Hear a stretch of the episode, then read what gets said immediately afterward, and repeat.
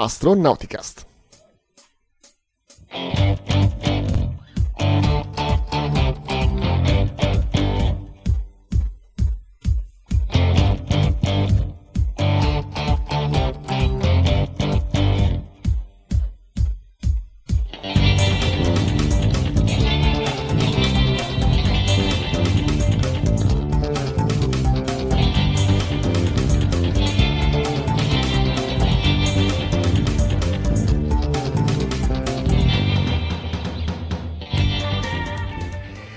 Astronauticast, episodio 9 della stagione 15 di Astronauticast, il podcast di ISA A, l'associazione italiana per l'astronautica e lo spazio. Oggi, in questo 25 di novembre 2021, sono alla console degli Astronautica Studios di Monaco di Baviera con... Eh, collegato virtualmente con i miei due compagni di viaggio a partire da Veronica da Verona. Ciao a tutti da Veronica da Verona, oggi è il 25 novembre 2021. E uh, da uh, Milano troviamo Paolo Amoroso. Da Milano vi saluta Paolo Amoroso, nonno Apollo. Io non mi sono presentato, sono Michael Sacchi degli Astronautica Studios di Monaco di Baviera. Sono uh, in configurazione diversa dal solito. So che questo è un po' inside baseball, non me ne fregherà tanto, ma sono con un mixer put- completamente software, non, non, sto usando niente in, in, hardware, ma ho ancora un mixer davanti a me. Quindi devo mettere un post-it con scritto no, come in Apollo 13, no? Così, per, perché continuano, continuo ad andare lì con la mano pensando di poter fare cose, ma non posso fare cose. E, Hai un software per, uh, defined mixer, SDM. Sì. E, e, più o meno, uh, sì ma um, ho pensato comunque di, di, di, farvi pensare ad Apollo 13, che è un po' che non guardo, sarebbe ora di tornare a guardarlo. Allora, che cosa uh, abbiamo questa settimana uh, in scaletta? Abbiamo un, uh, un, po' di news che vanno a chiudere cose di cui abbiamo parlato nelle settimane scorse. a partire da ancora carichi scientifici NASA sulla, sulla, Luna, se non sbaglio avevamo parlato di Intuitive Machines la, la settimana scorsa, no? E poi uh, Mars Express che uh, dopo un bel po' di anni comincia a fare un po' di cose strane e che Vero ci racconterà nel dettaglio. Oltre a poi una carrellata di quello che è successo durante la settimana perché è stata una settimana interessante direi.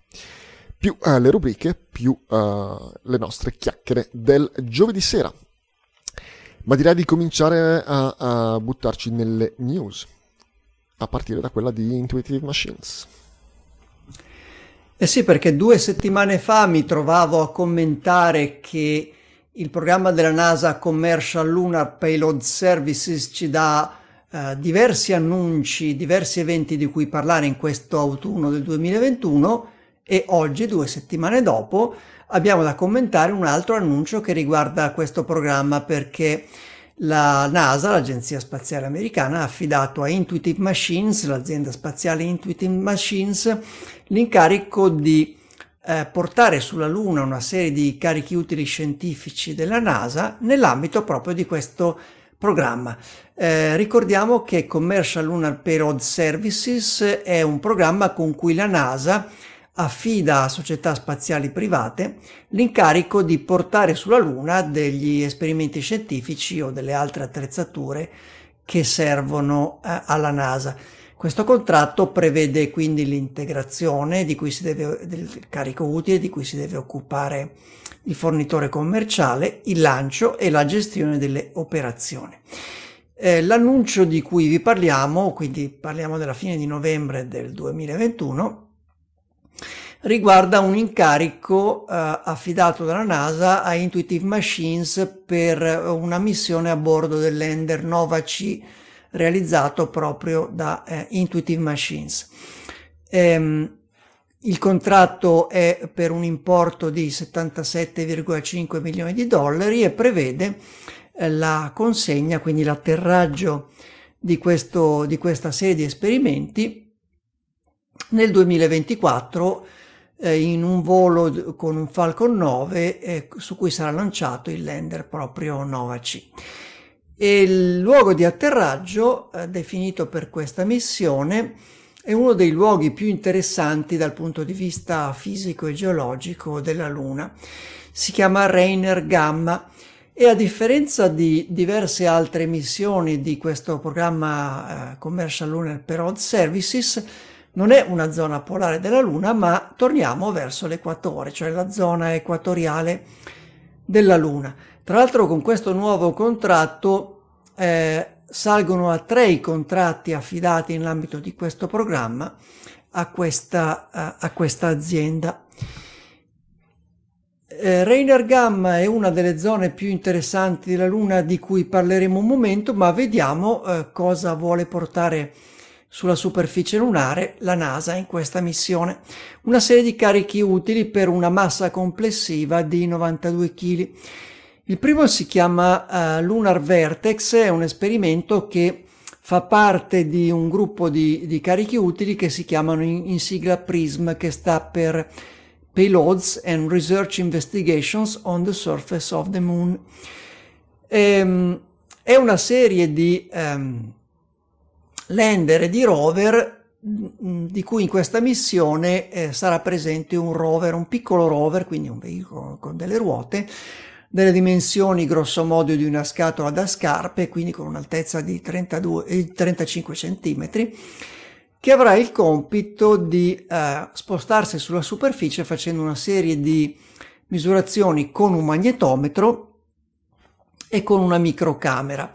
Questo rover si dovrà spostare eh, nel, allontanandosi di circa un paio di chilometri per fare misure di campo magnetico. Perché? Perché eh, Rainer Gamma è una zona in cui si trova una anomalia magnetica della Luna, cioè in questa zona è presente un campo magnetico. Eh, consideriamo, la consideriamo un'anomalia perché la Luna non ha un campo magnetico globale e planetario sono presenti dei campi magnetici solo in, una, in alcune zone limitate, tra cui proprio Rainer Gamma e tra i compiti di Lunar Vertex ci saranno proprio anche misure di campo magnetico in diversi punti della, dell'area di atterraggio. Un altro eh, esperimento, un altro carico scientifico della NASA è una coppia di rover gemelli che si chiamano in sigla CADRE, che sta per Cooperative Autonomous Distributed Rover Exploration.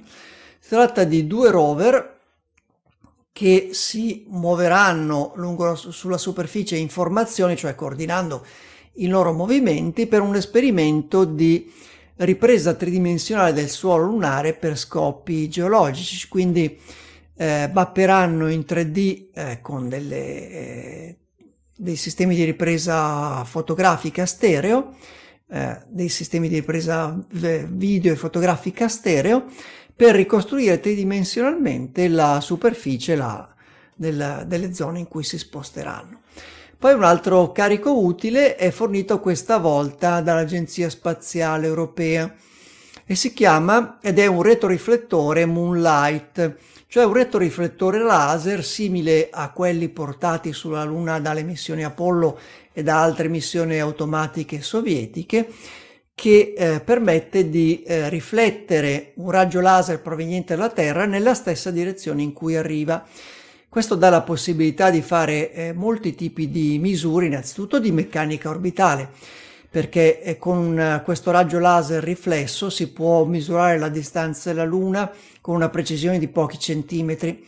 Quindi questo dà la possibilità innanzitutto di studiare l'orbita della Luna, ma poi anche di fare delle indagini sull'interno della Luna e sui movimenti quindi della crosta, eh, studiando come si muove eh, il punto in cui si trova questo retroriflettore laser e quindi come si muove la crosta di, di quella zona e poi anche degli studi di fisica, in particolare di relatività generale, eh, che si basano proprio sulle, sulle proprietà del, di, di, modifica del campo gravitazionale nella zona dove si trova la Luna. L'ultimo eh, carico scientifico che manderà la Luna sull'Ender Nova C si chiama in sigla LUSEM, che sta per Luna Space Environment Monitor. È un rivelatore di particelle ad alta energia sulla superficie lunare che eh, verrà utilizzato per fare delle misure all'interno e all'esterno della coda magnetica della magnetosfera terrestre. La magnetosfera è la, quella zona intorno alla Terra, dello spazio intorno alla Terra, in cui le, le particelle, il flusso di particelle del vento solare che provengono dal Sole, particelle subatomiche, vengono deviate dal campo magnetico terrestre. Questo esperimento l'USEM farà delle misure eh, nel luogo in cui si trova, ma sarà portato nello spazio intorno alla Terra dalla Luna che si muove intorno alla Terra. Quindi potrà fare misure all'interno e all'esterno della magnetosfera eh, mh, confrontando eh, queste misure per vedere come eh, si comporta il flusso di particelle del, del vento solare più o meno influenzate dalla presenza della magnetosfera. Abbiamo parlato di questa zona di, eh, di atterraggio che si chiama Reiner Gamma. Per capire perché eh, questa zona della Luna è una delle più interessanti, vediamo una, um, una simulazione. Vi faccio vedere una simulazione interattiva del globo lunare per eh, vedere come appare tridimensionalmente questa zona della Luna. Non vi ho sentiti saltare sulla sedia quando ho pronunciato il nome Reiner Gamma, ma questo fa saltare sulla sedia i famosi nerd lunari di cui parlo ogni tanto perché è una zona davvero strana della Luna. Quindi procedo, beh intanto simulate consapevolezza del perché questa zona è così interessante, dite ah sì noi parliamo eh, ogni fine settimana di Rainer Gamma e io intanto vi faccio vedere eh, questa zona della Luna come appare. Sto mostrando per chi ci ascolta soltanto in podcast un globo interattivo, un software di globo interattivo tridimensionale della Luna. Partiamo dall'aspetto che ha la Luna osservata dalla faccia visibile della Terra, Rainer Gamma è una caratteristica ben visibile anche con un piccolo telescopio. Sto ruotando il globo lunare in modo da portare Rainer Gamma al centro del disco della Luna. Adesso zoomiamo, la stiamo, stiamo scendendo sulla Luna verticalmente, zoomandola, per far apparire Rainer Gamma. Rainer Gamma non è una eh, struttura geologica, cioè non è associata a particolari forme o rocce della superficie lunare.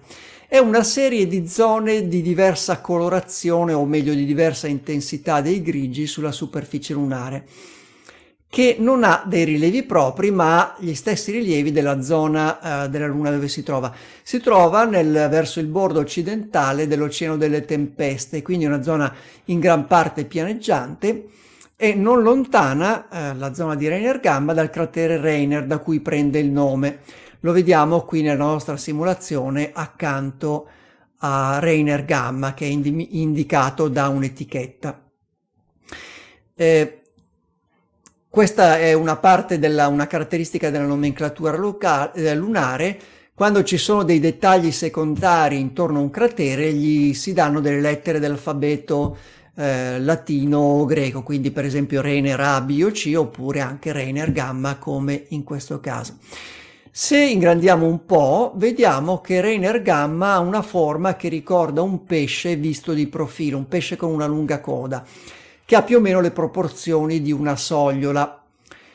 E ehm, per vedere com'è questa struttura tridimensionale, scendiamo sulla superficie per guardarla in modo radente, ma intanto vi faccio notare, guardandola ancora dall'alto, quindi con la forma del pesce vista di profilo, eh, notiamo anche che questa forma ricorda anche quella che vediamo quando facciamo un esperimento con una calamita è la limatura di ferro. Se voi mettete una, una calamita a forma di barretta sotto un foglio di carta e sopra ci mettete la eh, limatura di ferro, vedete che la limatura eh, si dispone secondo le linee del campo di forza, del, eh, delle linee di forza del campo magnetico intorno ai poli che queste linee uniscono i, i poli della, della calamita.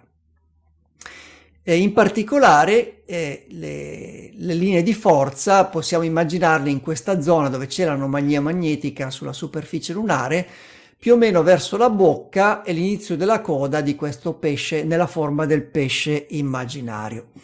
Allora allontaniamoci ancora un po' dalla superficie e atterriamo sulla superficie lunare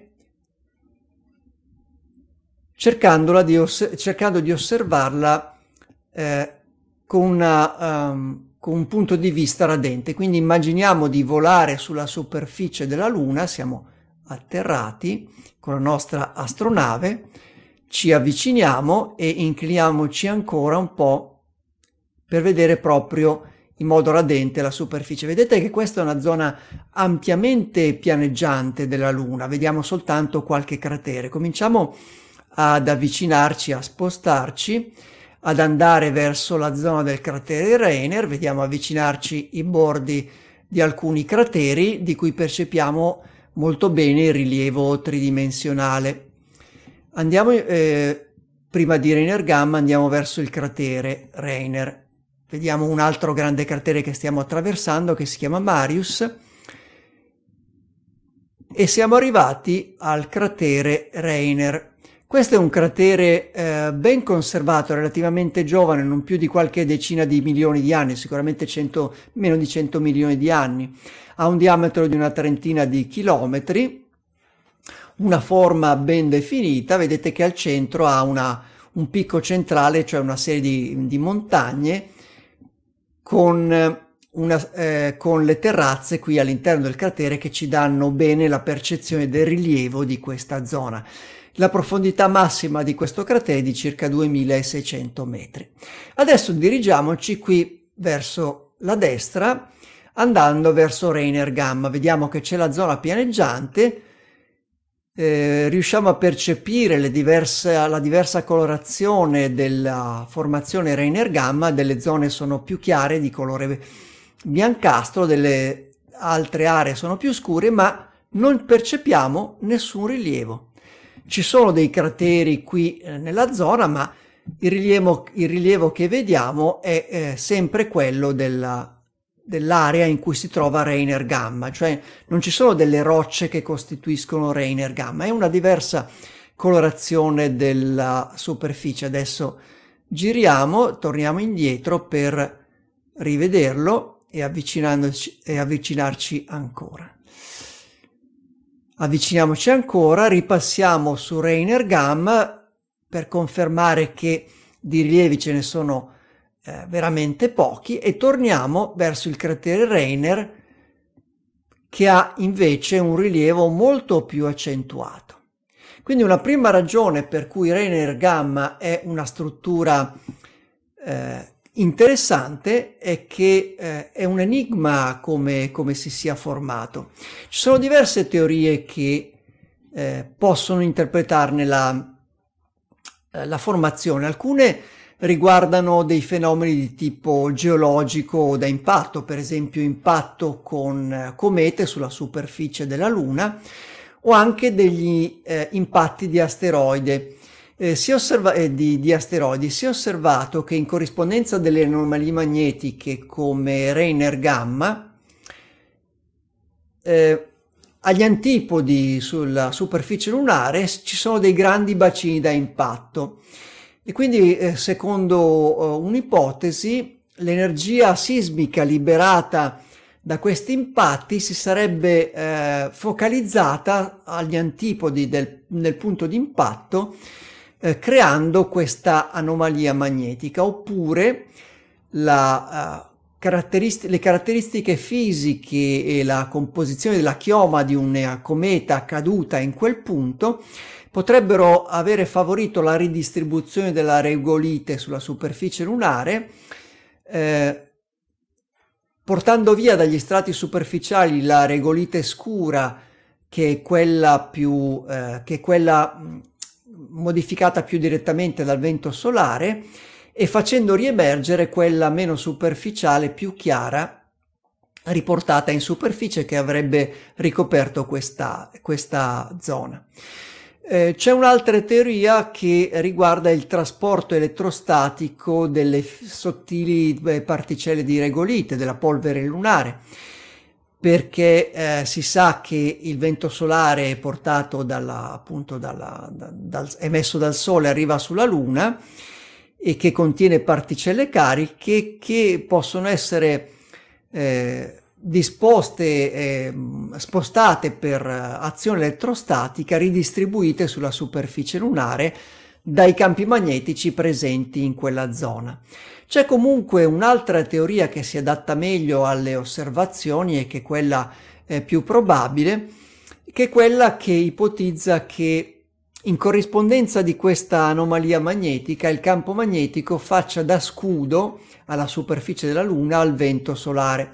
Siccome il vento solare che progressivamente nel tempo tende a scurire la, la regolite, quindi la polvere lunare, L'anomalia magnetica avrebbe agito come una specie di bolla di scudo mm, che avrebbe attenuato e eliminato gli effetti del vento solare, quindi avrebbe mantenuto chiara la, la polvere lunare in questa zona e eh, la, l'anomalia magnetica potrebbe essere causata da eh, gigantesche caverne in cui in passato eh, scorreva della lava in cui avrebbero potuto formarsi dei campi magnetici conservati fino a questo momento.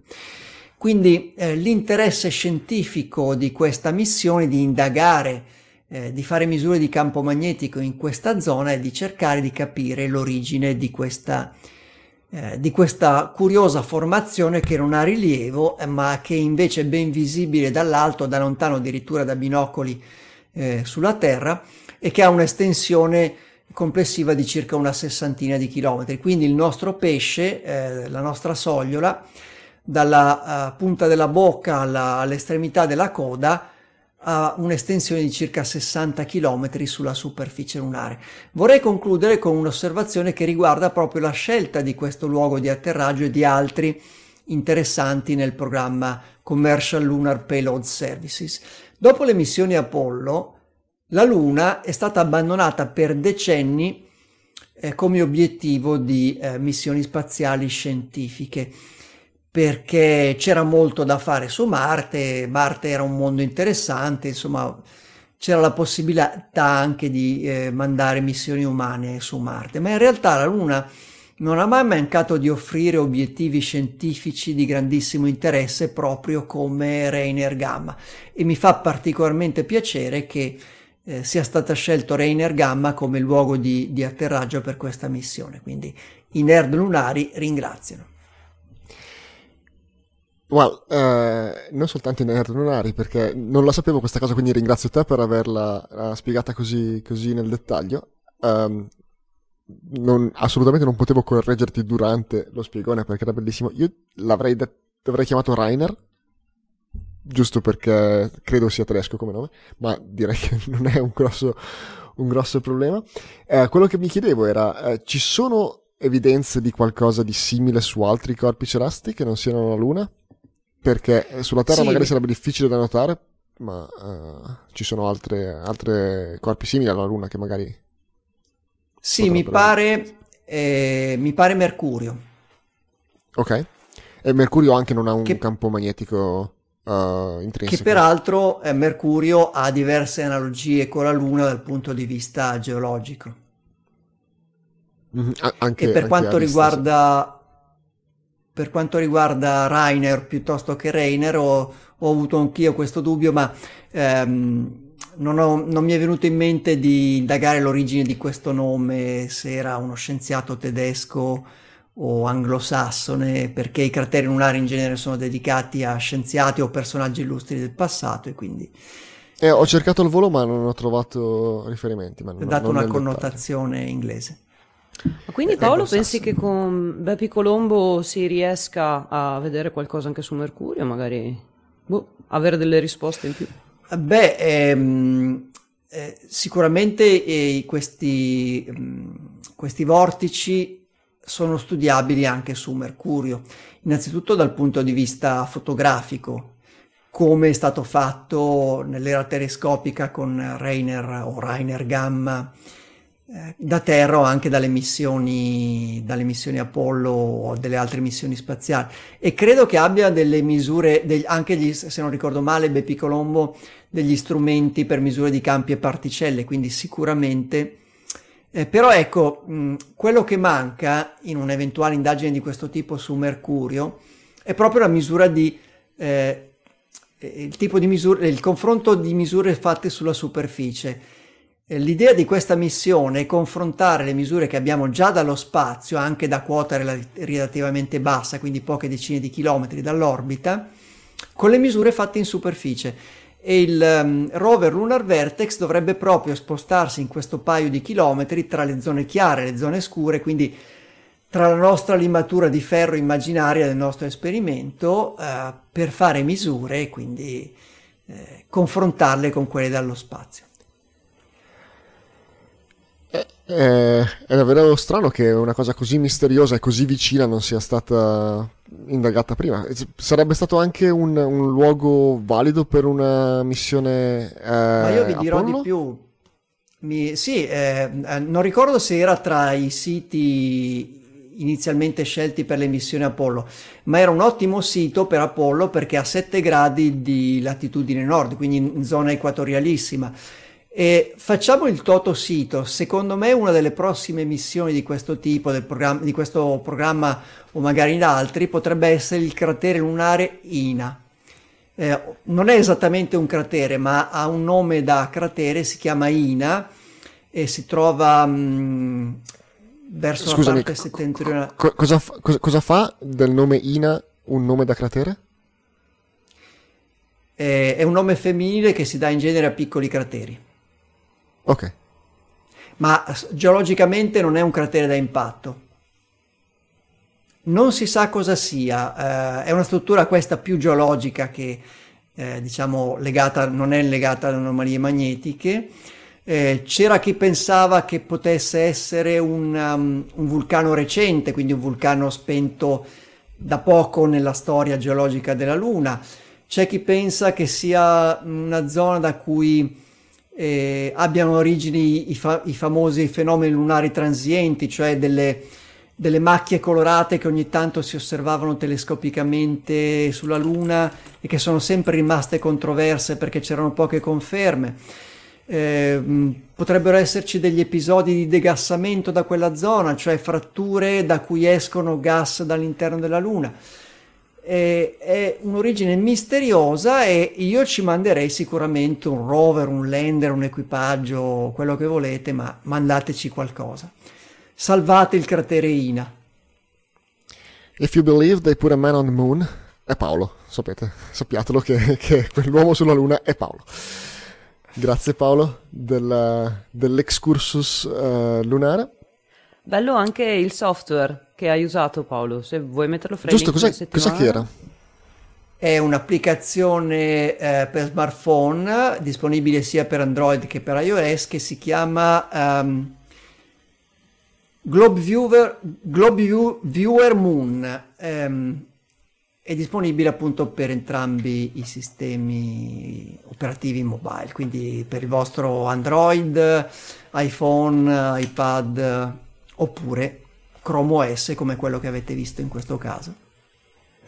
Bene, metti, metti il link eh, nel, nel trello così sì, lo mettiamo. Lo aggiungerò nel, come link della settimana, ma eh, dopo ricordatevi, eh, ricordatevi, di chiedermi un'avvertenza eh, prima di installare questa applicazione. Ok. Molto bene, allora dalla Luna, come se fosse uno di quei loghi NASA in cui c'è la Terra, la Luna e poi Marte, andiamo su Marte, dove siamo effettivamente da ormai 18 anni con Mars Express. Che succede a Mars Express, vero? Allora, Mars Express, io volevo raccontarvi di un esperimentino che sta facendo ESA con questa sonda appunto vecchia di decenni. Um, quando le sonde inviano dati a Terra da qualsiasi pianeta, Sarebbe carino se non avessero interferenze. Solo che non sempre è possibile. Su Marte, ad esempio, può succedere che la sonda sia ad una inclinazione tale per cui i dati che manda verso Terra attraversino l'atmosfera di Marte. Questa è una limitazione perché i dati arrivano um, relativamente sporchi, diciamo, però comunque a terra i team sanno come gestire la cosa e eh, ripulirli e trovare fuori i dati che ci servono, ma può essere anche un'opportunità perché questa uh, sporcizia, no, non mi piace, questo rumore e ci dà delle informazioni sul mezzo attraversato. Quindi può darci in questo caso delle informazioni sulla temperatura, sulla pressione e su altri dati ehm, dell'atmosfera di Marte. Però non solo dell'atmosfera di Marte, perché le antenne in ricezione sono a terra, quindi eh, è molto difficile, no, è impossibile eh, avere dati um, con uh, al di sotto un rumore di fondo dell'atmosfera di Marte senza quello dell'atmosfera terrestre ed è mh, mm, molto difficile riuscire a mh, mm, discriminare quali sono i rumori relativi all'atmosfera della Terra e quali quelli, a quelli di Marte. Quindi se noi volessimo usare queste sonde per avere questo tipo di informazioni, per cercare di capirne di più sull'atmosfera di un pianeta, eh, senza però andare a sporcarli con le interferenze dell'atmosfera terrestre, come possiamo fare? Possiamo usare due sonde che siano esclusivamente mm, eh, che orbitino esclusivamente attorno a Marte. Così andiamo a togliere dall'equazione l'atmosfera della Terra. È possibile questa cosa? Sì, è possibile far comunicare due sonde tra di loro um, attorno a Marte, perché NASA l'aveva già provato nel 2007, aveva visto, aveva eh, testato delle comunicazioni fra Mars Odyssey e Mars, um, eh, il Mars Reconnaissance Orbiter. Erano riusciti a mandarsi dei dati a vicenda e la cosa ha funzionato. Anche ESA adesso dal 2016 ha due sonde attorno a Marte. Ha Mars Express dal 2013 e ha il TGO, il Trace Gas Orbiter della um, missione ExoMars, dal, appunto dal 2016. E allora vogliono, hanno provato a fare anche loro questo esperimento. Queste due sonde possono comunicare fra di loro perché comunque sono state costruite in periodi diversi con scopi diversi. In realtà sì, possono. Hanno, entrambe hanno sia delle antenne ad alto guadagno, che sono quelle che utilizzano per mandare i dati verso terra, e quelle non possono essere usate perché sono su frequenze diverse. E il fatto che siano su frequenze diverse è stato studiato appositamente in modo che non, si, che non interferiscano eh, fra di loro quando ci inviano i dati. Hanno però entrambe anche delle antenne in UHF. Le UHF sono eh, onde che vanno tra, dai 300 MHz ai 3 GHz. Con quelle non possono comunicare con Terra, ma possono comunicare con i lander e i rover che sono sulla superficie di Marte.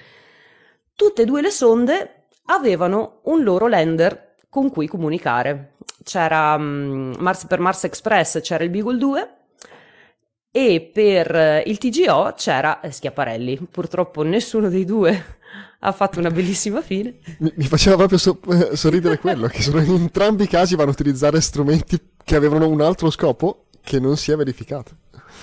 Esatto, purtroppo sì.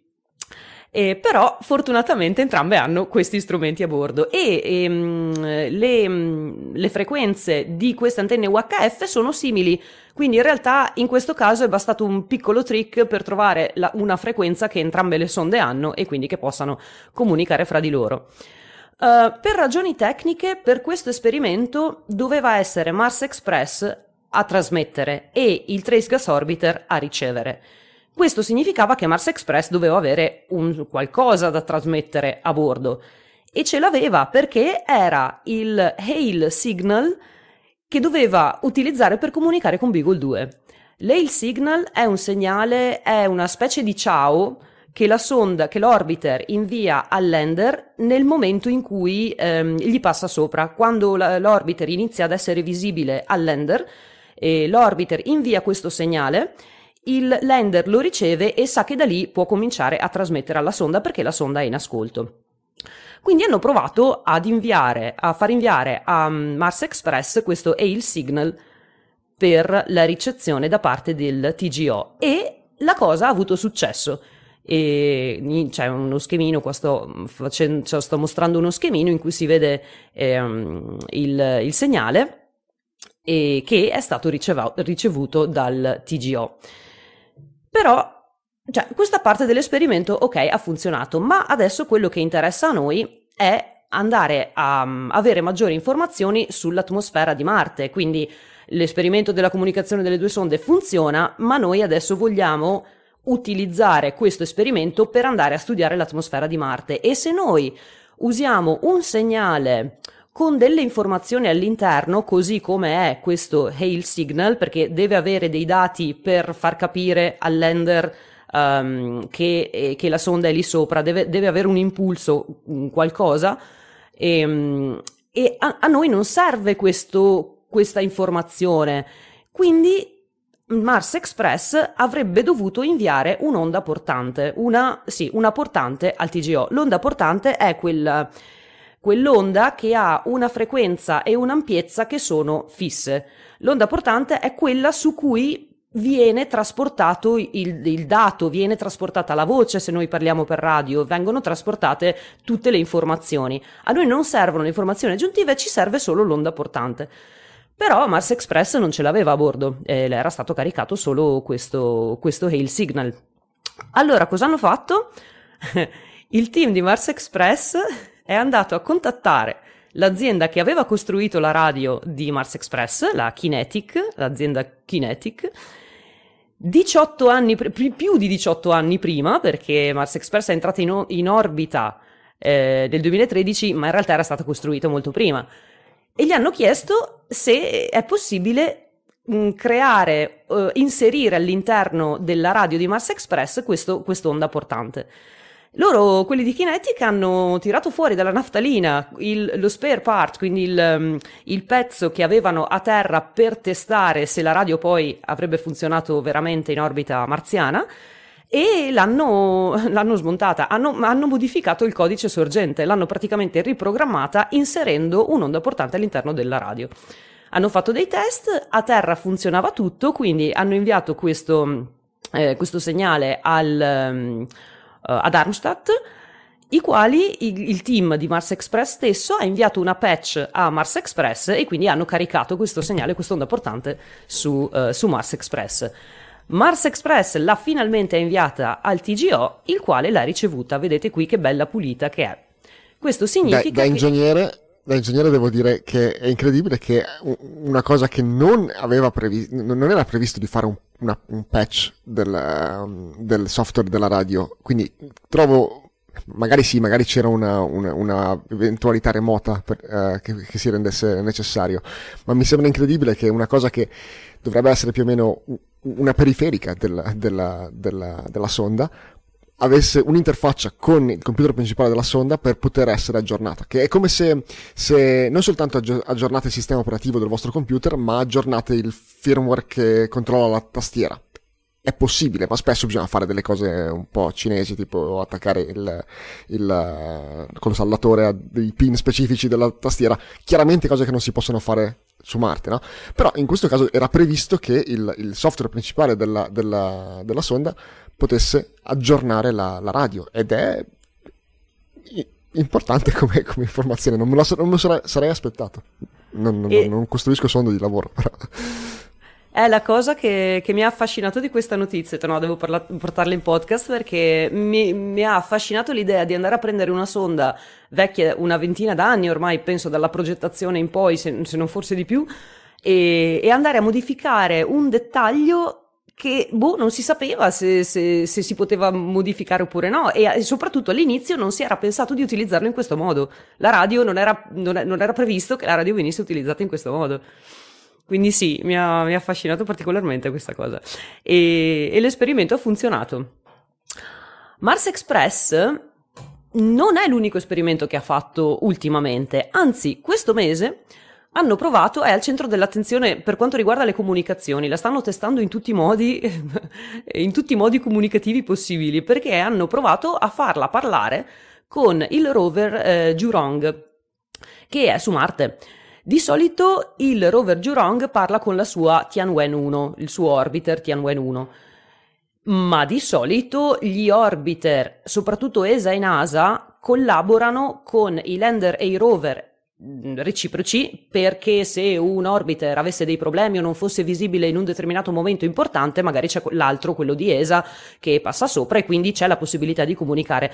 Non si sapeva ancora se eh, ci, fo- ci se ci fosse stata la possibilità di comunicare con un rover di un'altra nazione, la, la Cina. e allora hanno voluto provare a fare questo test.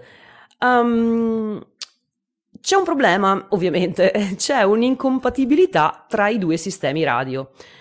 Il rover Jurong in particolare non può ricevere le frequenze di Mars Express. Però Mars Express può ascoltare il rover Jurong. Allora qui è una specie di salvare capra e cavoli eh, come, lasciando il lupo. Cos'era la questione del lupo?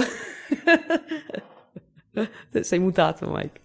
C'è il lupo in orbita e c'è la, la capra sotto ecco, con la zattera. Una... No. Bravo, esatto, esatto.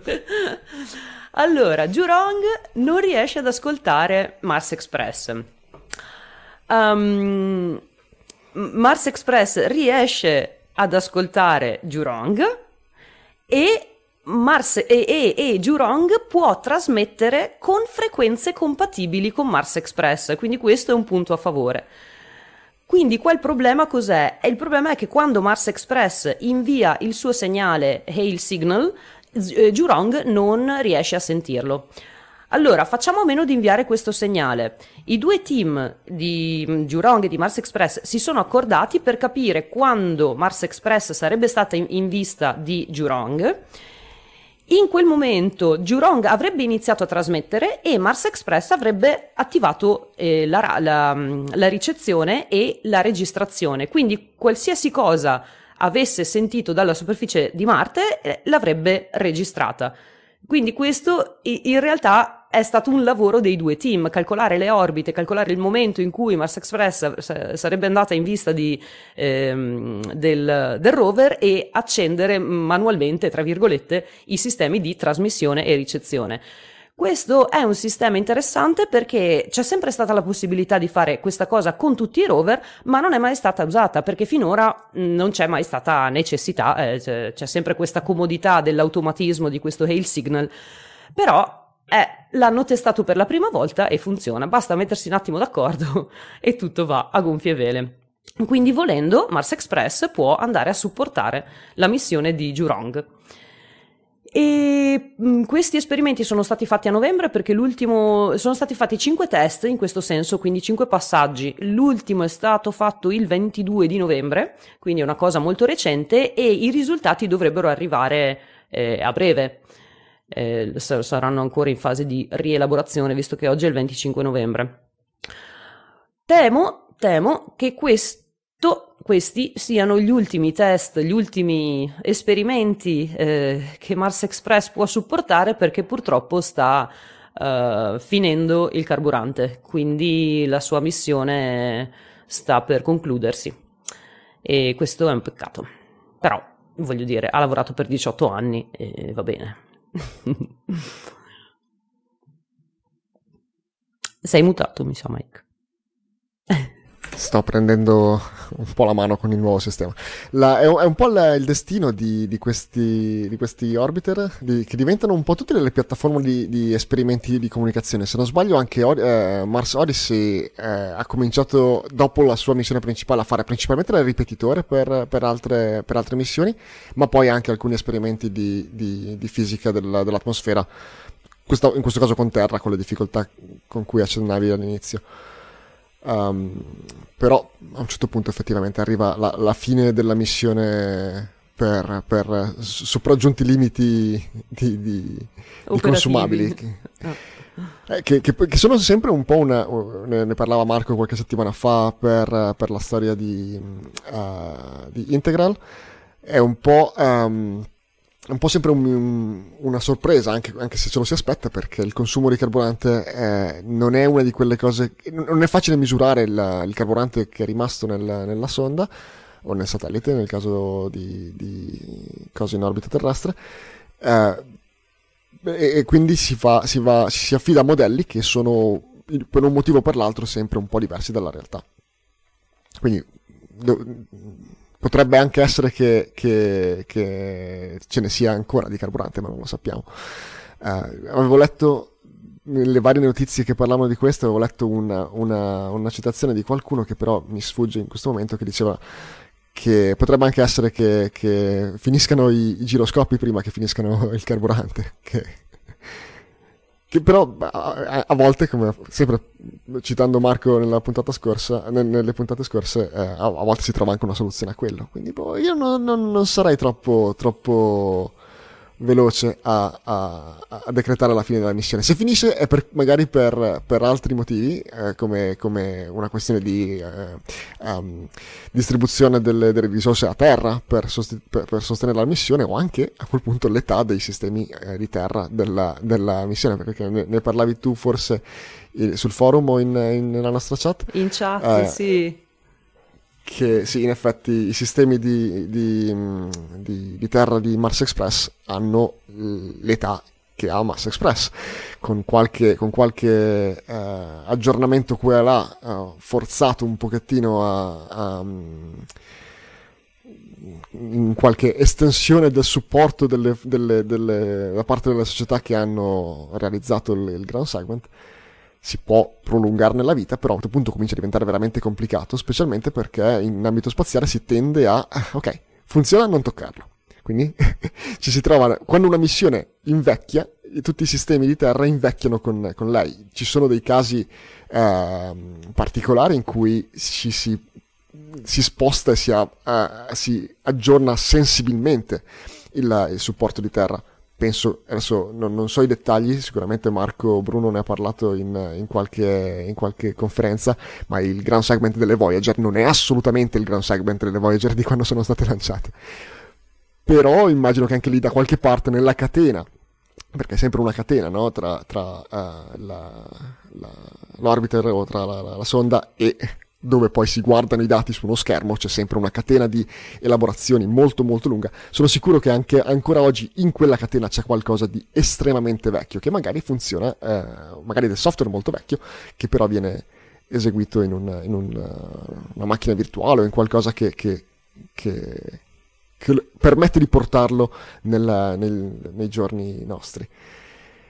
Eh, c'è anche da dire, e questo è un po' un, una, un, mio, un mio, rant, che avendoci lavorato con, con, uh, con, i sistemi di terra di parecchie missioni, c'è anche una, um, un'attitudine particolare, in larga parte giustificata, uh, che, che, porta a, a, essere molto conservativi nella, nella, nella, manutenzione di questi sistemi, appunto se, se, funziona non toccarlo e continuiamo a usarlo questo qua anche se è molto molto vecchio, uh, che a volte è un po' tirata all'estremo, perché un, questa è un'opinione mia personale, spesso non è soltanto una questione di uh, uh, essere conservativi, essere prudenti, ma è anche una questione di, uh, diciamo, mantenere in vita un, un sistema molto vecchio perché eh, si, si, diventa un po' se lo si è prodotto, se lo si è eh, installato, se lo si è um, integrato, si è un po' la, è un po' quello che si dice un captive market, cioè si, si, si diventa gli unici in grado fa, eh, di, di, mantenerlo e quindi c'è un, un, una leva per la contrattazione eh, che insomma eh, si fa dappertutto questa cosa però viene un po' nervoso quando, quando si vorrebbe vedere un, un, sistema che non ha nessuna ragione di essere eh, così vecchio mantenuto in un certo stato magari con delle, con delle, motivazioni tecniche che sono un po', un po', forzate. Spero, non so i dettagli per, Mars, per Mars Express, spero che non sia una situazione simile spero che ci sia il modo magari per continuare a operare. Anche perché è, è il motivo per cui si, um, quando si progettano questi tipi di sonde, um, quando, si, quando, si, progetta praticamente qualsiasi cosa in ambito spaziale, ci si, adatta ci si, ci si, avvale di standard um, e, e, e, convenzioni tecniche che vengono condivise tra più sistemi e questo permette ad esempio a, a, a TGO e Mars Express di comunicare tra loro anche se sono separate da quasi vent'anni di, di, evoluzione tecnica perché si basano sugli stessi standard al di là del, della compatibilità elettronica tecnica tra le due radio c'è anche la possibilità di parlare la stessa lingua in, in, larga parte. In questo caso, vabbè, facevano analisi puramente su, sul, sull'onda uh, analog, analogica, uh, ma si, nei casi in cui si faccia, ad esempio, lo store and forward di informazione tra, tra un rover a terra e, e um, un, un, un orbiter attorno a Marte che poi invia i dati a terra, spesso vengono salvati i dati e poi rinviati, non è, non è soltanto un, un, un ripetitore cieco um, che prende un segnale e lo ritrasmette senza guardarlo. Il motivo per cui si può fare queste cose è perché si, si utilizzano standard che sono uh, provati e eh, stabili nel tempo, nonostante la tecnologia cambi e quello che, che viene utilizzato per implementarli cambi nel, nel, nel corso del tempo, gli standard stessi evolvono molto molto più lentamente. Per questo motivo sarebbe possibile eh, utilizzare eh, altri sistemi per comandare gli stessi, gli stessi sistemi in orbita che, che, sono stati inizialmente comandati con, con, con, con, tecnologie più vecchie. È il caso, ad esempio, non so, mi viene in mente quando... Uh, come si chiamava quella... quella I- ICE? Comet Explorer che era stata ri... Uh, sì, aspetta, uh, uh, c'era il numero 3 nel, nel, nome, ma non ricordo come si chiamava wow. quella sonda. Era, era una sonda che, eh, mentre la cerchi, era, non è importantissimo il nome, ma quello che volevo dire è che era una, una cosa che um, era stata lanciata parecchi anni prima da, da, da NASA e, e poi era... Um, la missione era stata eh, abbandonata in, per, per, per la, la, fine della missione principale, ma era ancora viva in uno dei flyby eh, con la Terra eh, alcuni, alcuni eh, amatori, diciamo, però eh, si trattava comunque di professionisti, erano riusciti a avere un qualche genere di, di controllo temporaneamente in questa di, di, per, allora questa scusa missione. Mike ho trovato il nome inizialmente si chiamava International Cometary Explorer ribattezzato in ISEE 3 che sta per International Sun Earth Explorer 3.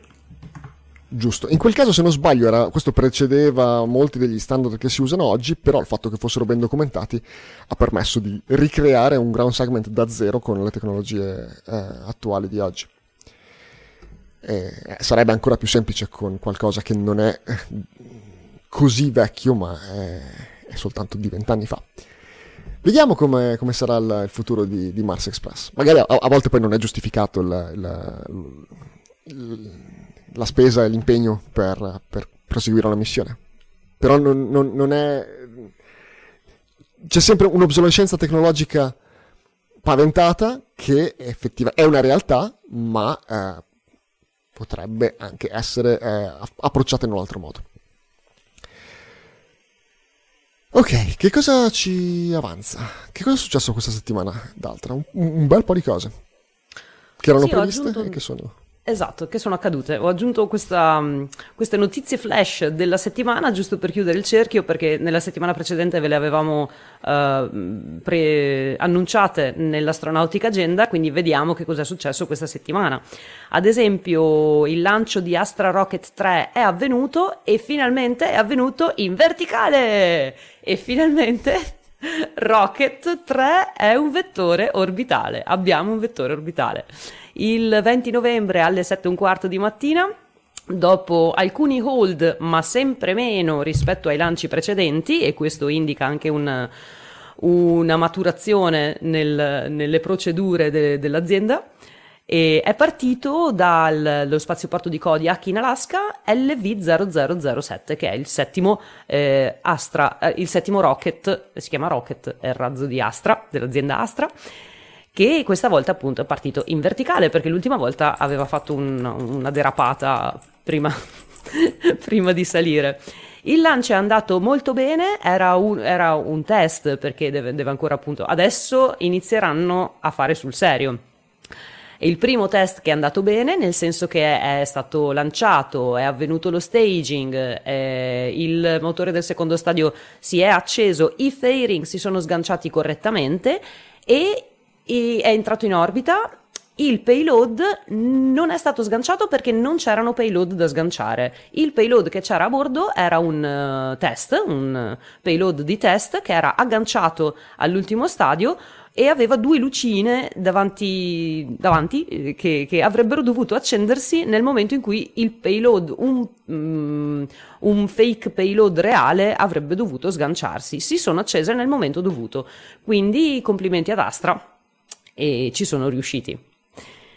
Poi, sempre sabato scorso, è stata rilasciata la Cygnus, la Cygnus NG16, però non è ancora rientrata in atmosfera per, mh, mm, com- come previsto, rientrerà a metà dicembre perché deve ancora fare degli esperimenti. Intanto è stata sganciata dalla stazione spaziale. Prima di rientrare, anzi durante il rientro, dovrà fare, adesso sì, prima rimarrà in orbita ancora un po', credo che abbia altri esperimenti da dover fare, ma uno in particolare sarà fatto durante il rientro, perché a bordo ci sono tre capsule, si chiamano, si chiamano crepe, con la K, che sta per Kentucky Reentry Probe Experiment, ma ci sta perché sono tre capsule coperte da scudi termici che sono inseriti in tre diverse aree della Cygnus all'interno.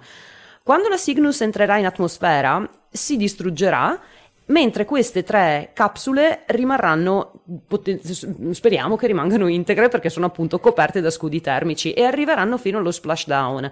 Dentro a queste capsule c'è una serie di sensori che vanno a registrare i mm, delta, le variazioni di temperatura, di pressione, di um, cos'altro, fammi vedere cosa...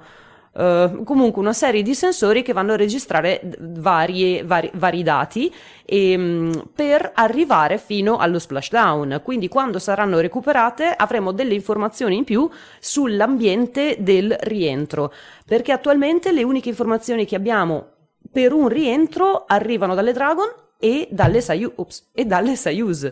Le Progress, le Cygnus, le altre navette vengono distrutte uh, in atmosfera, giusto Mike? Se non, sbaglio, se non sbaglio sia ATV che eh, HTV avevano esperimenti simili ma all'interno, che cercavano di, di inviare dati sul, sul, um, su, sull'ambiente del rientro fino a una certa quota in cui venivano distrutte. In questo caso è, qualcosa di nuovo effettivamente che arriva fino a terra. Se non arrivano fino a terra, eh, praticamente avremo delle Kentucky Fried Capsules. Ok, sì. Titolo dell'episodio. L'ho detto apposta per quello, non è che sai, che sai che il mio obiettivo in questo podcast è fare il titolo dell'episodio praticamente ogni settimana. E ecco, ed è un esperimento questo qui soprattutto um, economico, perché sono tre capsuline, quindi è possibile che, che venga fatto ancora. Uh, mercoledì 24 novembre è partita DART um, in una incredibilmente bella giornata a Vandenberg, non c'era nebbia. L'unico limite eh, che si paventava all'inizio erano si erano visti dei venti in alta quota abbastanza forti, ma in realtà tutto è andato liscio e, e tutto nominale e la sonda è partita alle 7.21. L'apertura dei pannelli solari rosa è durata un paio d'ore, due ore e mezza dopo lo sgancio della, di DART della sonda e i pannelli solari si sono aperti completamente, a quanto pare non ci sono stati uh, particolari, niente di che, tutto nominale, tutto norminal. E mercoledì è anche partito Prichel Finalmente, io questa missione, questo lancio non l'ho seguito, ma mi sembra che sia andato tutto bene. Non ho visto nulla di che.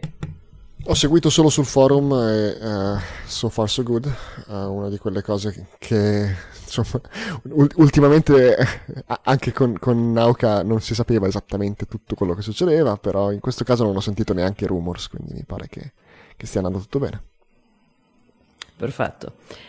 E poi oggi un paio di altre cosine, c'è stato oggi 25 novembre, c'è stato l'undocking della Progress MS17 a mezzogiorno e 20, mezzogiorno e 23, che si è portata via, che si è sganciata da Nauka, da Nauka e si è portata via anche l'adattatore che utilizzava Nauka per, eh, al qual, per le navette mh, russe e al quale si era agganciata sia la Soyuz MS-18 che questa Progress. Però adesso questo adattatore non serve più, quindi la Progress MS-17 se l'è portato via e insieme a lei stati, è stato distrutto in atmosfera proprio perché non serve più perché è partito Prichal, quindi adesso arriverà domani se non sbaglio, dopo guardiamo nell'agenda e um, si aggancerà definitivamente a Nauka e quindi adesso sarà Prichal eventualmente che accoglierà le navette. Ma si diceva, non so, mi ricordo che Raffaele diceva che no, non, era, non erano previsti attracchi a breve almeno, non lo so. Raffaele nelle prossime puntate mi, vi racconterà. Mi pare che la, la prima sarebbe stata nel 2022, marzo, forse una Soyuz. Ok, mm-hmm. sì, manca ancora un po'.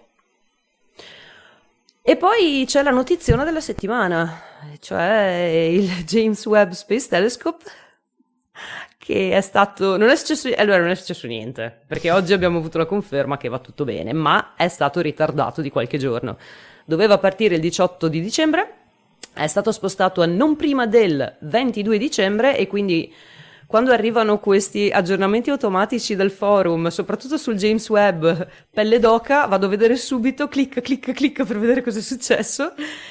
Durante l'integrazione con l'adattatore, e quindi mm, poco, prima dell'integrazione nei fairing, insomma, cioè siamo a, ai momenti finali perché manca un mese. Durante l'integrazione con l'adattatore si è sganciata una fascetta mh, mm, e, e, il, il telescopio si è mosso e questo ha causato una serie di vibrazioni lungo tutto il telescopio.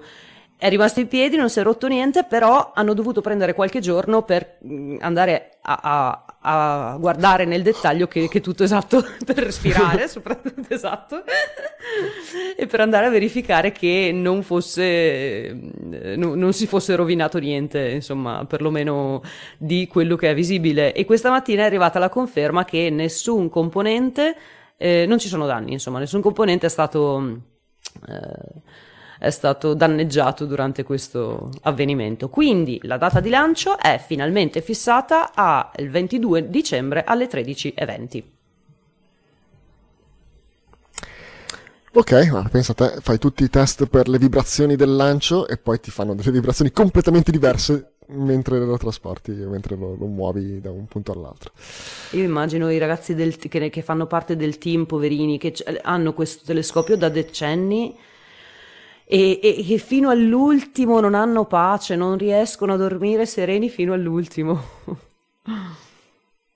Sì, poi chi, chi, è responsabile dell'intera, dell'intera cosa ha, ha questa, questa, ansia sulla, sul groppone da, da, da, decenni. Ma poi ci sono tutti gli altri che fanno ogni singolo step dove hanno tutti gli occhi puntati addosso, perché penso che il team che facesse eh, fa l'integ- l'integrazione con il, con il vettore non, non, ha avuto molto da fare fino ad ora, se non qualche, qualche analisi, qualche simulazione. Ma adesso che effettivamente lo devono fare, succede questo e... Immagina, eh, quando toccherà a noi dobbiamo essere veramente bravi, eh? però... Tac tac. È l'ansia da prestazione e poi eh, succede di tutto. Ah, non, è, non, è, probabilmente eh, dovuto alla, special, alla spe, specialità del, del, del, payload, ma in, in, generale queste cose, queste cose, capitano. Magari non, sare, non, ne avremmo neanche parlato. Se fosse stato qualsiasi altro uh, payload uh, in, in, preparazione al lancio da, da Kuru, non avremmo neanche Stavo pensando alla stessa cosa. cosa. Sì, avremmo dato la notizia en passant proprio senza, senza darci troppo peso. Però è, è, il James Webb è, è così. Uh, allora, questo ci porta al giro di boa della uh, puntata, all'apogeo, come dice Paolo eh, dove ringraziamo i nostri articolisti. Eh, ad esempio, la, la, prima news di questa settimana era di Luca Frigerio, ma però devo ringraziare Paolo ancora per, per la spiegazione sul, sul, cratere Rainer, anzi sull'anomalia di, di Rainer Gamma. Magnetica. Anomalia magnetica, Agn- anomalia magnetica, esatto.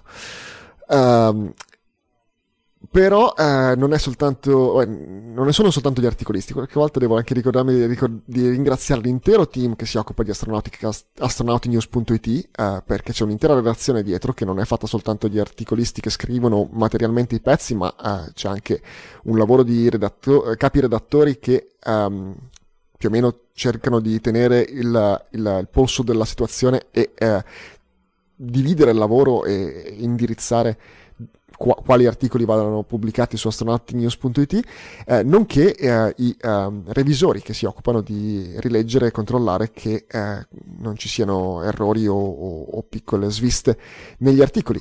Non abbiamo dei, dei revisori per il nostro podcast e succede che parla gente come me, però eh, invece astronautinews.it è eh, molto molto molto più controllato, grazie al loro instancabile lavoro.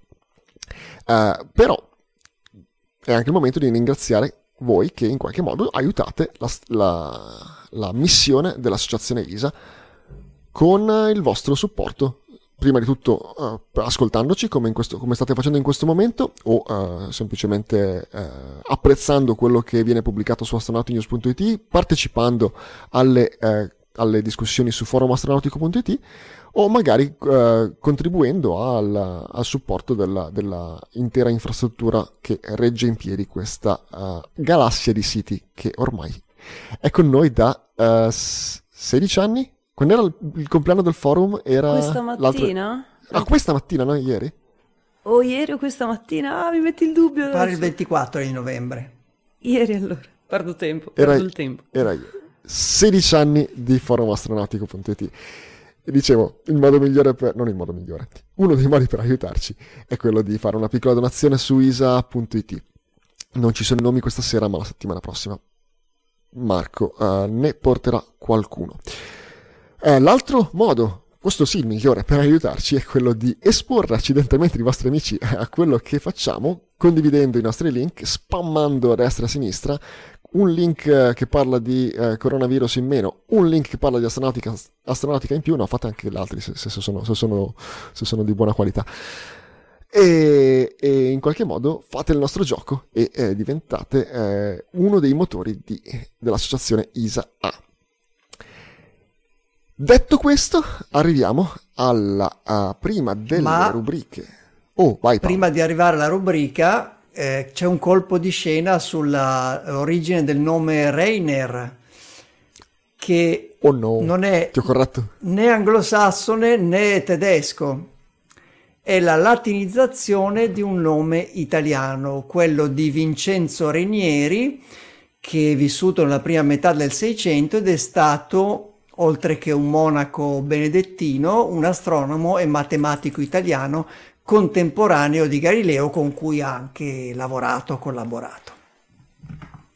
La, la, la, prima cosa che ho pensato quando hai detto il nome era un nome diverso che era ESA, che era un, un file system per Linux di un uh, tedesco e mi ha, mi ha, portato in quella direzione lì. Mi, ti, ti, chiedo scusa se ti ho corretto senza, senza, aver, dovuto, senza aver fatto le dovute verifiche. Grazie allora, della, sì, della Allora noi italiani, noi italiani che, che, vogliamo italianizzare tutto, per noi è il cratere Renieri e l'area Renieri Gamma, a posto così.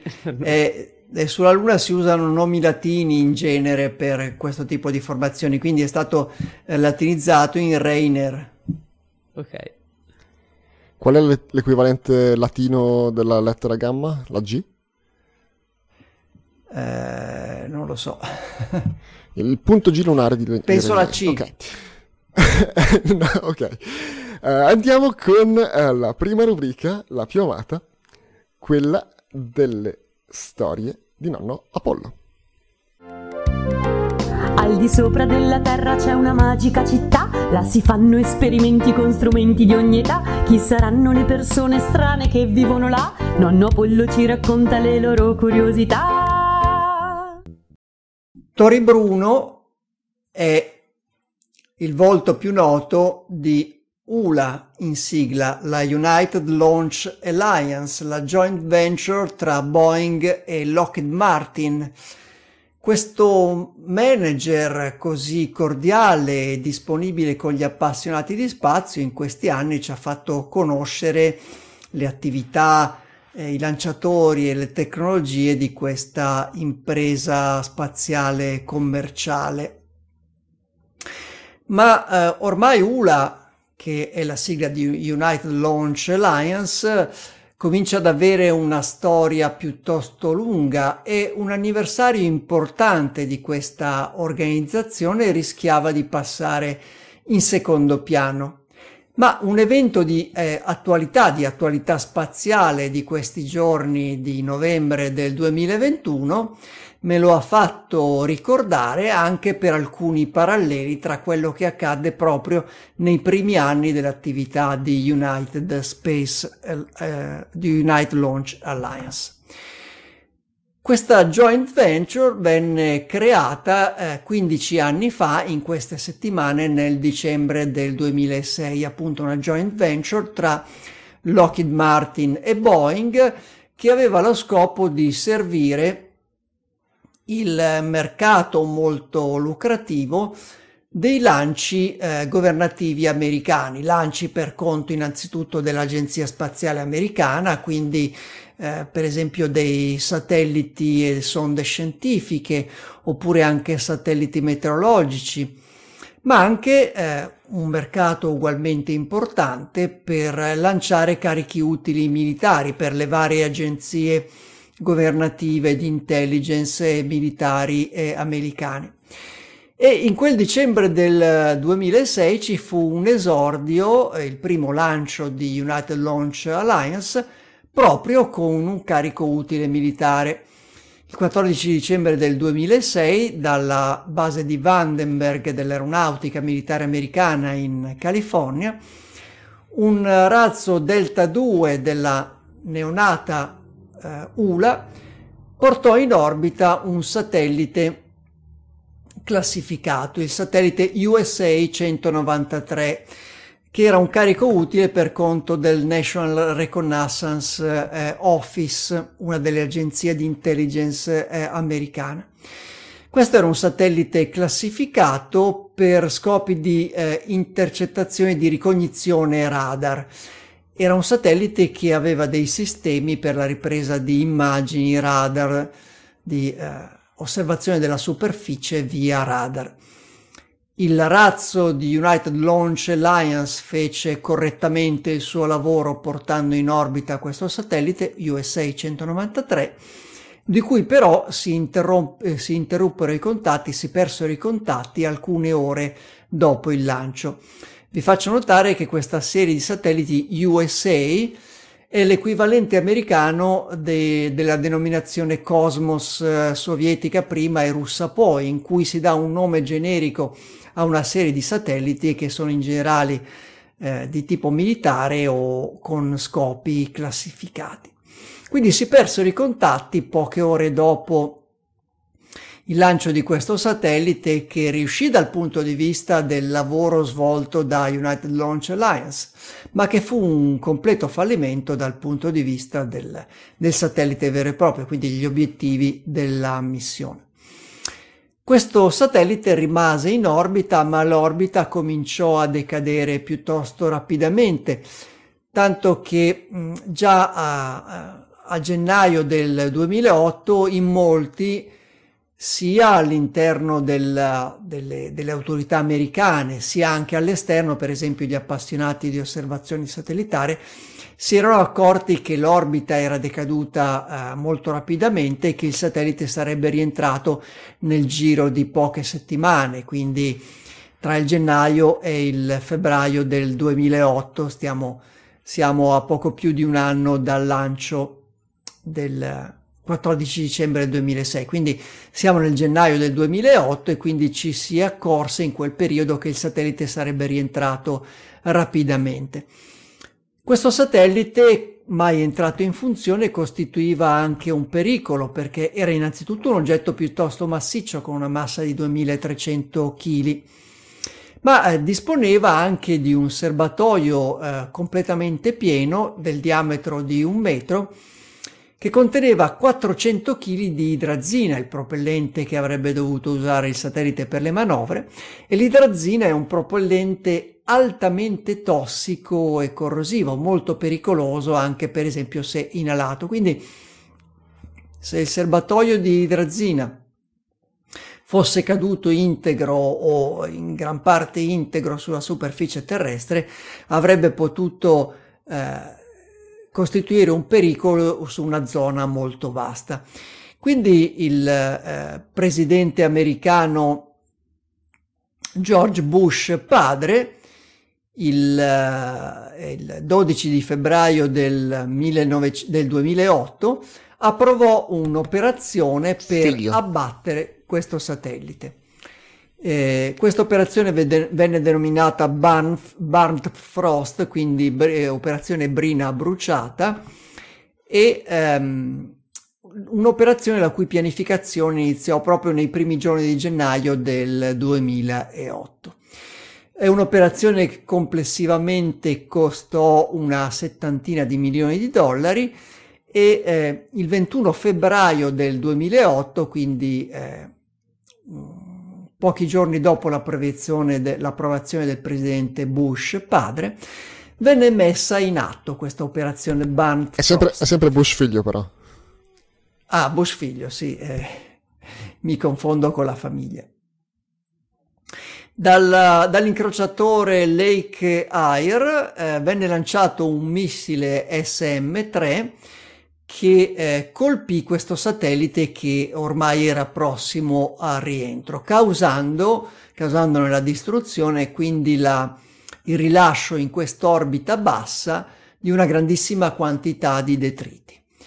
Questo fu l'ultimo test americano di arma antisatellite dell'abbattimento di un satellite con un'arma di questo tipo, quindi un missile balistico e eh, questo episodio mi è tornato in mente e mi ha fatto ricordare quindi il quindicesimo anniversario di ULA a cui facciamo i nostri auguri, un episodio simile e, e recente, parliamo del 15 novembre del 2021, quindi pochi giorni fa, quando la Russia con un'arma simile, con un missile balistico, ha distrutto un proprio satellite, il satellite Cosmos 1408, la serie Cosmos di satelliti classificati di cui parlavamo. Una notizia che in questi giorni ha fatto discutere molto, di cui si è parlato molto, ne hanno parlato anche i media eh, generalisti, in cui la Russia ha subito eh, molte critiche, molte polemiche, ha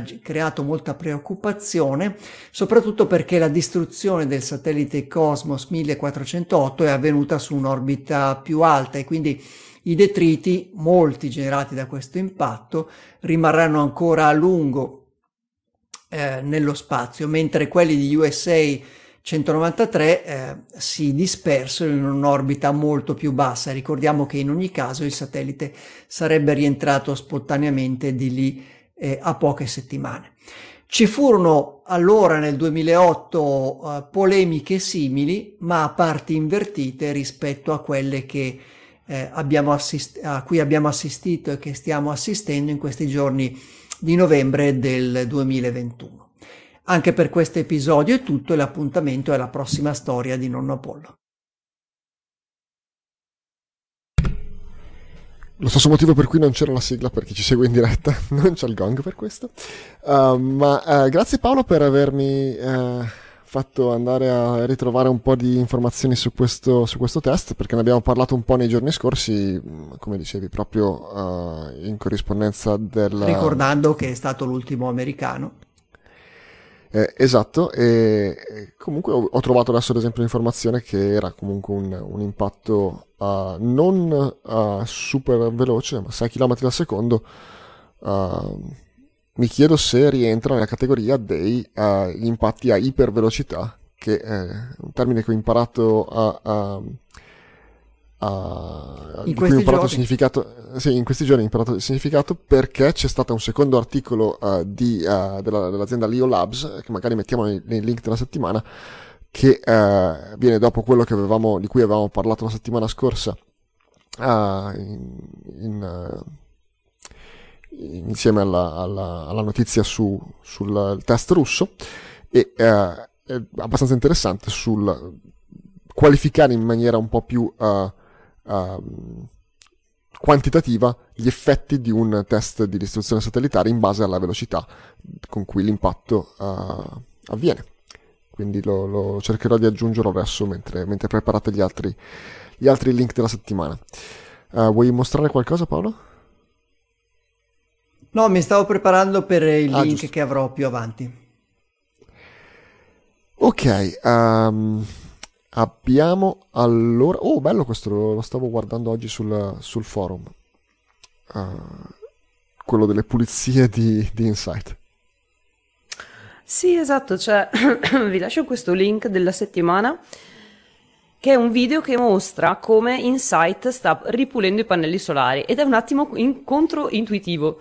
Um, sapevamo che Insight, il team di Insight prova a ripulire i suoi pannelli solari in diverso modo. Uno, il primo modo che hanno provato era quello di far vibrare un po' i, i pannelli fotovoltaici. E, um, no, me la spieghi questa? Scusami, perché ne ho sentito che Marco si è corretto cento volte eh, qualche puntata fa perché è così importante dire fotovoltaici invece di solari? Cosa sono i pannelli solari? Sono I quelli pannelli termici? solari in Sono casa quelli che sono quelli termici. l'acqua. E quelli Ma- ma- ma- fotovoltaici sono quelli per la corrente elettrica. Ma, ma mi E sembra anche una Laura Proserpio ce l'ha fatto notare. Ma mi sembra una distinzione super... atti- eh, sono solari pure quelli fotovoltaici, forse è un po' impreciso, ma non è sbagliato. Mi sembra una di quelle cose un po' artificiali. Vabbè. Anche perché cioè, si dice solar panels eh, eh, per intendere i fotovoltaici, no? Sì, Quando in si inglese par- sì. In inglese sì. E non mi sembrano però una di quelle parole così diverse come ingenuity. Però in Solar italiano quando ti costruisci la ca- quando ti, quando ti costruisci i pannelli per casa, devi, devi capire se vuoi quelli solari o fotovoltaici o tutti e due integrandoli, ci sono modi per integrare. Parli proprio di suddivisione di pannelli solari e fotovoltaici. ok, avrei trovato un altro termine per i solari allora, Sì. perché mi sembra un po'... eh, no. Quelli sono d'accordo. No, ma sto invecchiando e mi faccio queste battaglie così importantissime, no? Abbi pazienza. Ehm, niente, il, il primo metodo era quello di, di- di far vibrare questi pannelli con il motore che, aveva- che hanno, perché all'inizio no, erano tutti ripiegati su se stessi. Quando è atterrata Insight si sono aperti grazie a questo motorino e poi questo motore non è più stato usato se non per, far, eh, per farli vibrare per- e cercare di far cadere la sabbia a terra. Quest'altro metodo che hanno usato invece è controintuitivo perché vanno appositamente a buttare sabbia vicino ai pannelli fotovoltaici. Ma come direte voi? Cioè, già ce n'è e in più anche me ne vai, me ne vai a, a buttare ancora. E, mm, in realtà non è, non è sopra, non la buttano sopra, la buttano vicino ai pannelli solari in modo che i pezzetti più grandi della sabbia che loro eh, fanno scivolare giù vadano a colpire la polvere che c'è sui pannelli solari e questa polvere scivoli via col vento, cioè rimbalzi e scivoli via con- col vento. Hanno fatto un esperimento ehm, a maggio di quest'anno durante ehm, nel- nell'orario mh, di mezzogiorno, perché quello è il periodo in cui c'è mh, più vento in quella zona su Marte. E hanno visto che effettivamente nello stesso momento in cui hanno fatto l'esperimento l'energia elettrica ehm, è aumentata di parecchio e infatti anche in questo video si riesce a vedere la zampina che raccoglie la polvere, la butta a fianco al pannello solare e il pannello solare diventa più scuro. Più scuro vuol dire con meno polvere. E funziona, è un esperimento che fanno, cioè è, è un ragionamento di fino che hanno dovuto fare, però cavoli, sì, funziona.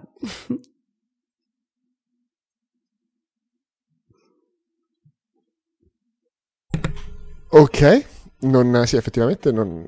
eh, cercavo di guardare se si vedeva nel- nell'immagine e eh, adesso che me lo fai notare dove sì, però prima non Vedi? sembrava... eh, guarda, è abbastanza...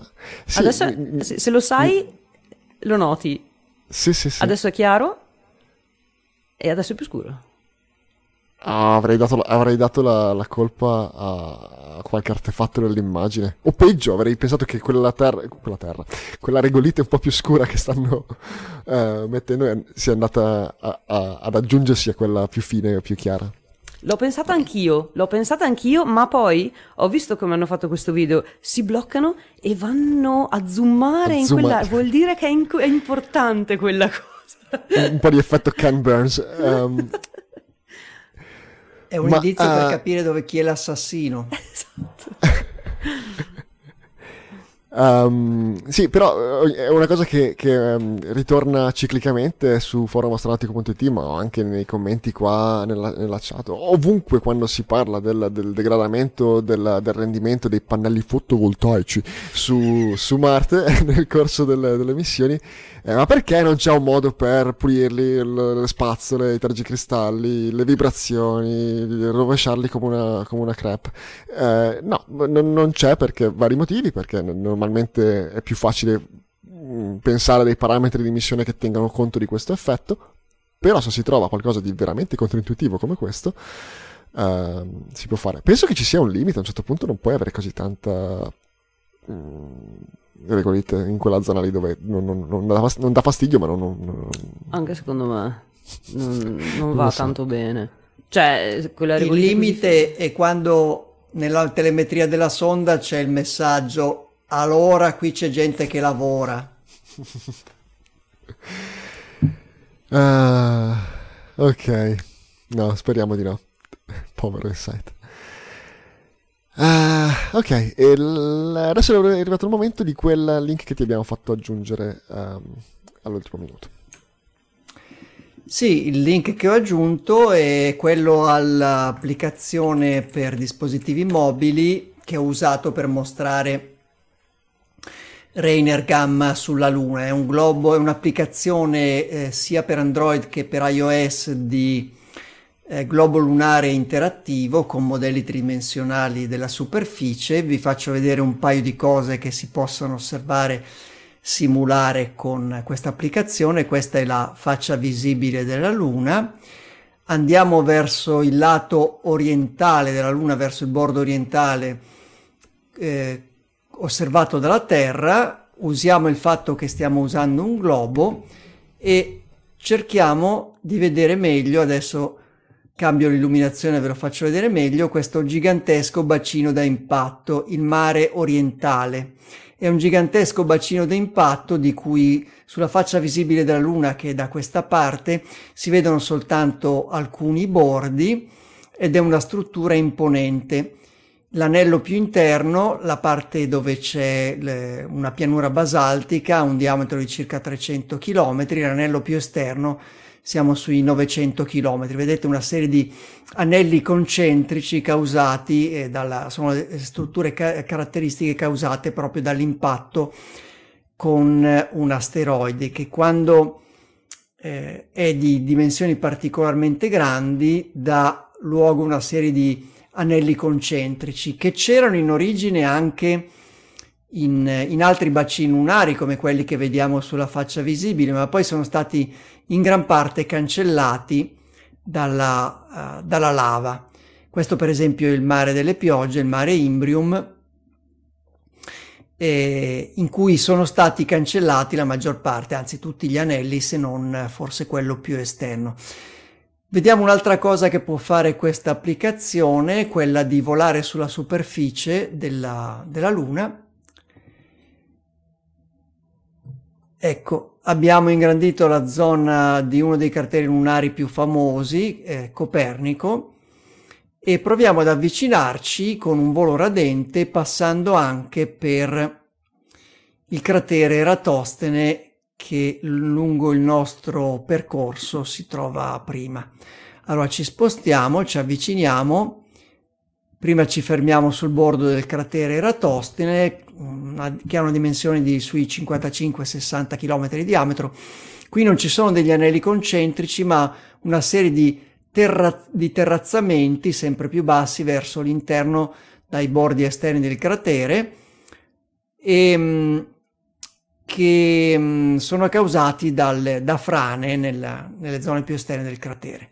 Spostiamoci verso Copernico, molto più grande, maestoso, con un diametro di 90 km, ci fermiamo sul bordo e possiamo guardare dentro con la tipica montagna, il picco centrale, cioè la serie di montagne, eh, alte anche fino a qualche migliaio di metri, che ci sono all'interno del cratere. Anche qui vediamo molto bene la struttura dei terrazzamenti nelle parti eh, interne del bordo del cratere. Poi ci sono altre funzionalità.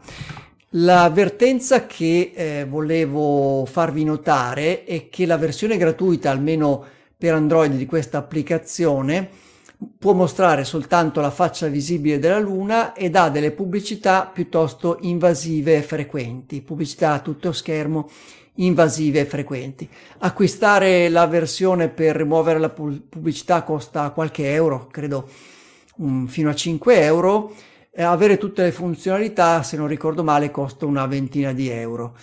Eh, io sono solo un utente soddisfatto, ho scambiato qualche mail con l'autore di questa applicazione che peraltro è anche tedesco, e, però insomma è, è veramente un capolavoro questa applicazione. Non si chiama Rainer, vero? Me l'hai fregata, no. la volevo dire io. Scusa. Ok, um, abbiamo adesso l'astronautica agenda. Ce l'hai pronta, vero? Ce l'ho pronta. Eccola qui. L'astronautica agenda della prossima settimana. Dunque, oggi è il, abbiamo detto, 25 novembre. Quindi la giornata di oggi è conclusa. Domani, mm, venerdì 26 novembre, alle 16.26 ci sarà l'attracco di Prichal eh, che sarà live su Roscosmos dalle 3.30 del pomeriggio. E sull'Astronautica Agenda anche, vi ho messo anche il link al video di YouTube di Roscosmos, così vi è facile andare a beccare l'orario, il momento esatto del video. Poi alle 17.40 c'è il lancio di un lunga marcia 3B con il satellite ChinaSat 6D, che è un satellite per telecomunicazioni. Il 27, che è sabato, eh, ah, ci, sì, ci sarà il, il, flyby di Solar Orbiter con la Terra alle 5 e mezza di mattina. Ed è un flyby interessante perché proprio a causa di questo test russo antisatellitare che ha mh, mm, causato un sacco di detriti, um, Solar Orbiter dovrà attraversare per due volte delle aree eh, interessate da questo, questa nuvola di detriti. E um, il team di Solar Orbiter ha già predisposto eventuali manovre per evitare se ci sono dovessero vedere dei rischi troppo um, eccessivi e, um, ha già predisposto delle manovre però eh, speriamo di non doverle fare e speriamo che tutto vada bene quindi sarà interessante seguire questo è un semplice tra virgolette flyby con la Terra ma in questo caso e sarà interessante seguirlo. Quindi sabato 27 alle 5 e mezza di mattina. Lunedì prossimo, lunedì 29, ci sarà un contatto Aris con una scuola del Cile e l'astronauta incaricato sarà Raja Chari, quindi sarà il primo, eh, il primo credo sì, contatto Aris con uno dei nuovi eh, astronauti. Che tra l'altro tutti gli astronauti della Crew, cos'è quel che è andato su adesso? Crew, crew 3? gli ultimi astronauti dell'ultima missione Dragon sono tutti... Sì, Crew eh, 3 perché la prossima, 3. quella di Samantha, sarà Crew 4. Crew 4, infatti. E sono tutti eh, radioamatori, quindi avranno un po' da fare con, con le scuole. Sempre lunedì 29 eh, alle 20, quindi alle 8 di sera, ci sarà il briefing, la, mm, la, preview dell'attività extraveicolare numero 78 che sarà eseguita il giorno successivo, quindi il 30. E, ehm, anche qui vi consiglio di guardare questa preview perché è mm, il classico briefing di NASA in cui viene mostrata la, mm, le, la grafica di quello che faranno gli astronauti all'esterno però anche in questo caso sarà particolarmente interessante perché appunto con eh, questi detriti che viaggiano che ora sono molto meno concentrati rispetto a prima, quindi la stazione spaziale non è più in allarme proprio perché adesso si stanno distribuendo.